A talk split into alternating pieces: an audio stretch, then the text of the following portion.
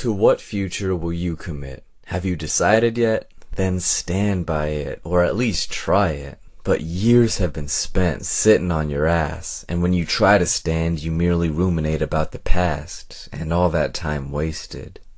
You had a vision but chose instead to watch television. Lucky for you, you're not dead. But you've got one life, not two. Don't ignore that like a text left on read. You are still young, but only getting older. Journey's just begun, so choose the burdens you shoulder.